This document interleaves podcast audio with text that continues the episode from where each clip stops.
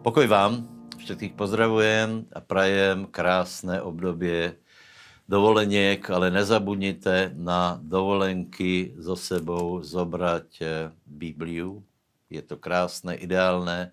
Aj na pláži sa zaoberať Božím slovom, buď v takej papierovej podobe alebo digitálnej, ale hlavne buďte v slove, lebo je to slovo Božie, slovo od Boha. Dneska si pozrieme na Žan 91, začiatok 1. Korinským 1, určitú časť, a potom 1. Paralipomenon, 19. kapitola a ďalej ešte asi 3. No, tak Žalm 91 je to jeden z najznámnejších žalmov a žalmista tu vyjadruje pevnú dôveru v Pána aj v ťažkých situáciách. Ale pozor, chcem upozorniť na jednu dôležitú vec. Žalmista tu jasne vyjadruje vieru. On robí prehlásenia. Víte, teraz je veľká debata o vyznání Božieho slova, o vyznání viery. Daktori už prišli na to, že to je dôležité a že to je velice silné a mocné, keď vyznávame pravdy Božieho slova a vyznávame dôveru v Boha. Hej? Niektorí ste mají problém. Prosím vás, žalmista úplne jasne hovorí, že on ma vytrhne, on ma zachrání, padne ich po mojom boku 1000, tu 10 000, ale ku mne sa to, alebo k tebe sa to nepriblíži. To sú úplne jasné vyznania viery. Tam není, že ak Pán dá, ak je to Božia vôľa, alebo prosím Bože, nech sa to stane.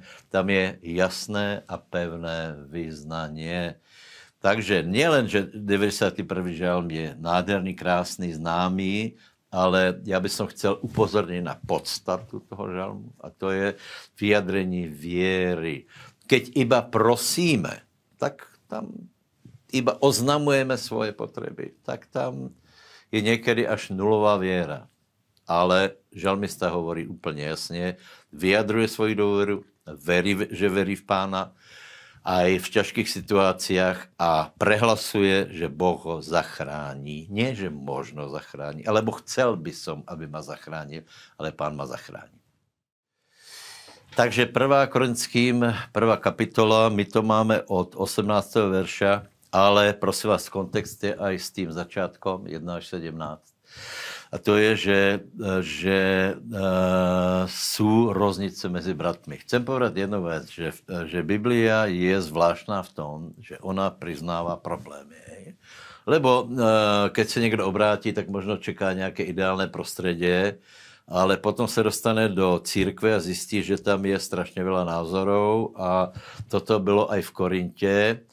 A tie názory byly tak masívne, že bratia sa vadili. Hej. Pavol na to hovorí, že sa vadia kvôli jednej veci, a sice, že sú telesní. Hej. To znamená, čo to znamená? Že vtedy sa vadíme, keď naše stará prirozenosť prevládá. Hej. Aké je riešenie, aby sme žili na slávu Božiu, aby sme vedeli vytvoriť prostredí v cirkvi, ktoré sa Pánovi páči, prostredí lásky, tak návod na to je poznání Krista. Hej, to je to, že my kážeme Krista ukrižovaného, 23. žalm, a čiže poznání, skutočné poznání Krista vedie k tomu, že sa spory a hádky utlmia a víťazí láska.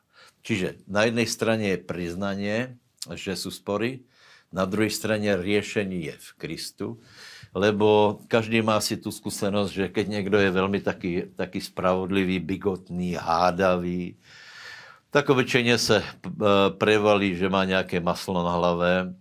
Takže poznanie Krista nás premienia, zmäkčuje, robí takými, ktorí vedia žiť s bratmi. To prajem sebe aj všetkým vám, aby sme vytvorili krásnu cirkev. Tak 1. Paralipomenon, 19. kapitola. Tak tam sú príbehy, ako Dávid bojoval, ako si dobre počínal, hej, víťazil. Ale zajímavá je 21. kapitola, a tam je, že Dávid dostal nápad.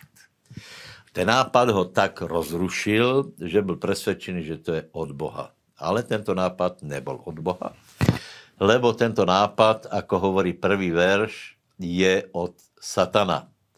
Lebo satan naviedol Dávida, aby urobil vec, ktorú nemal v plánu Boh, ale a sice, aby zrátal ľud. Hej. Nebol to dobrý nápad, bol ze zlých motivov a Joáb ho upozorňuje.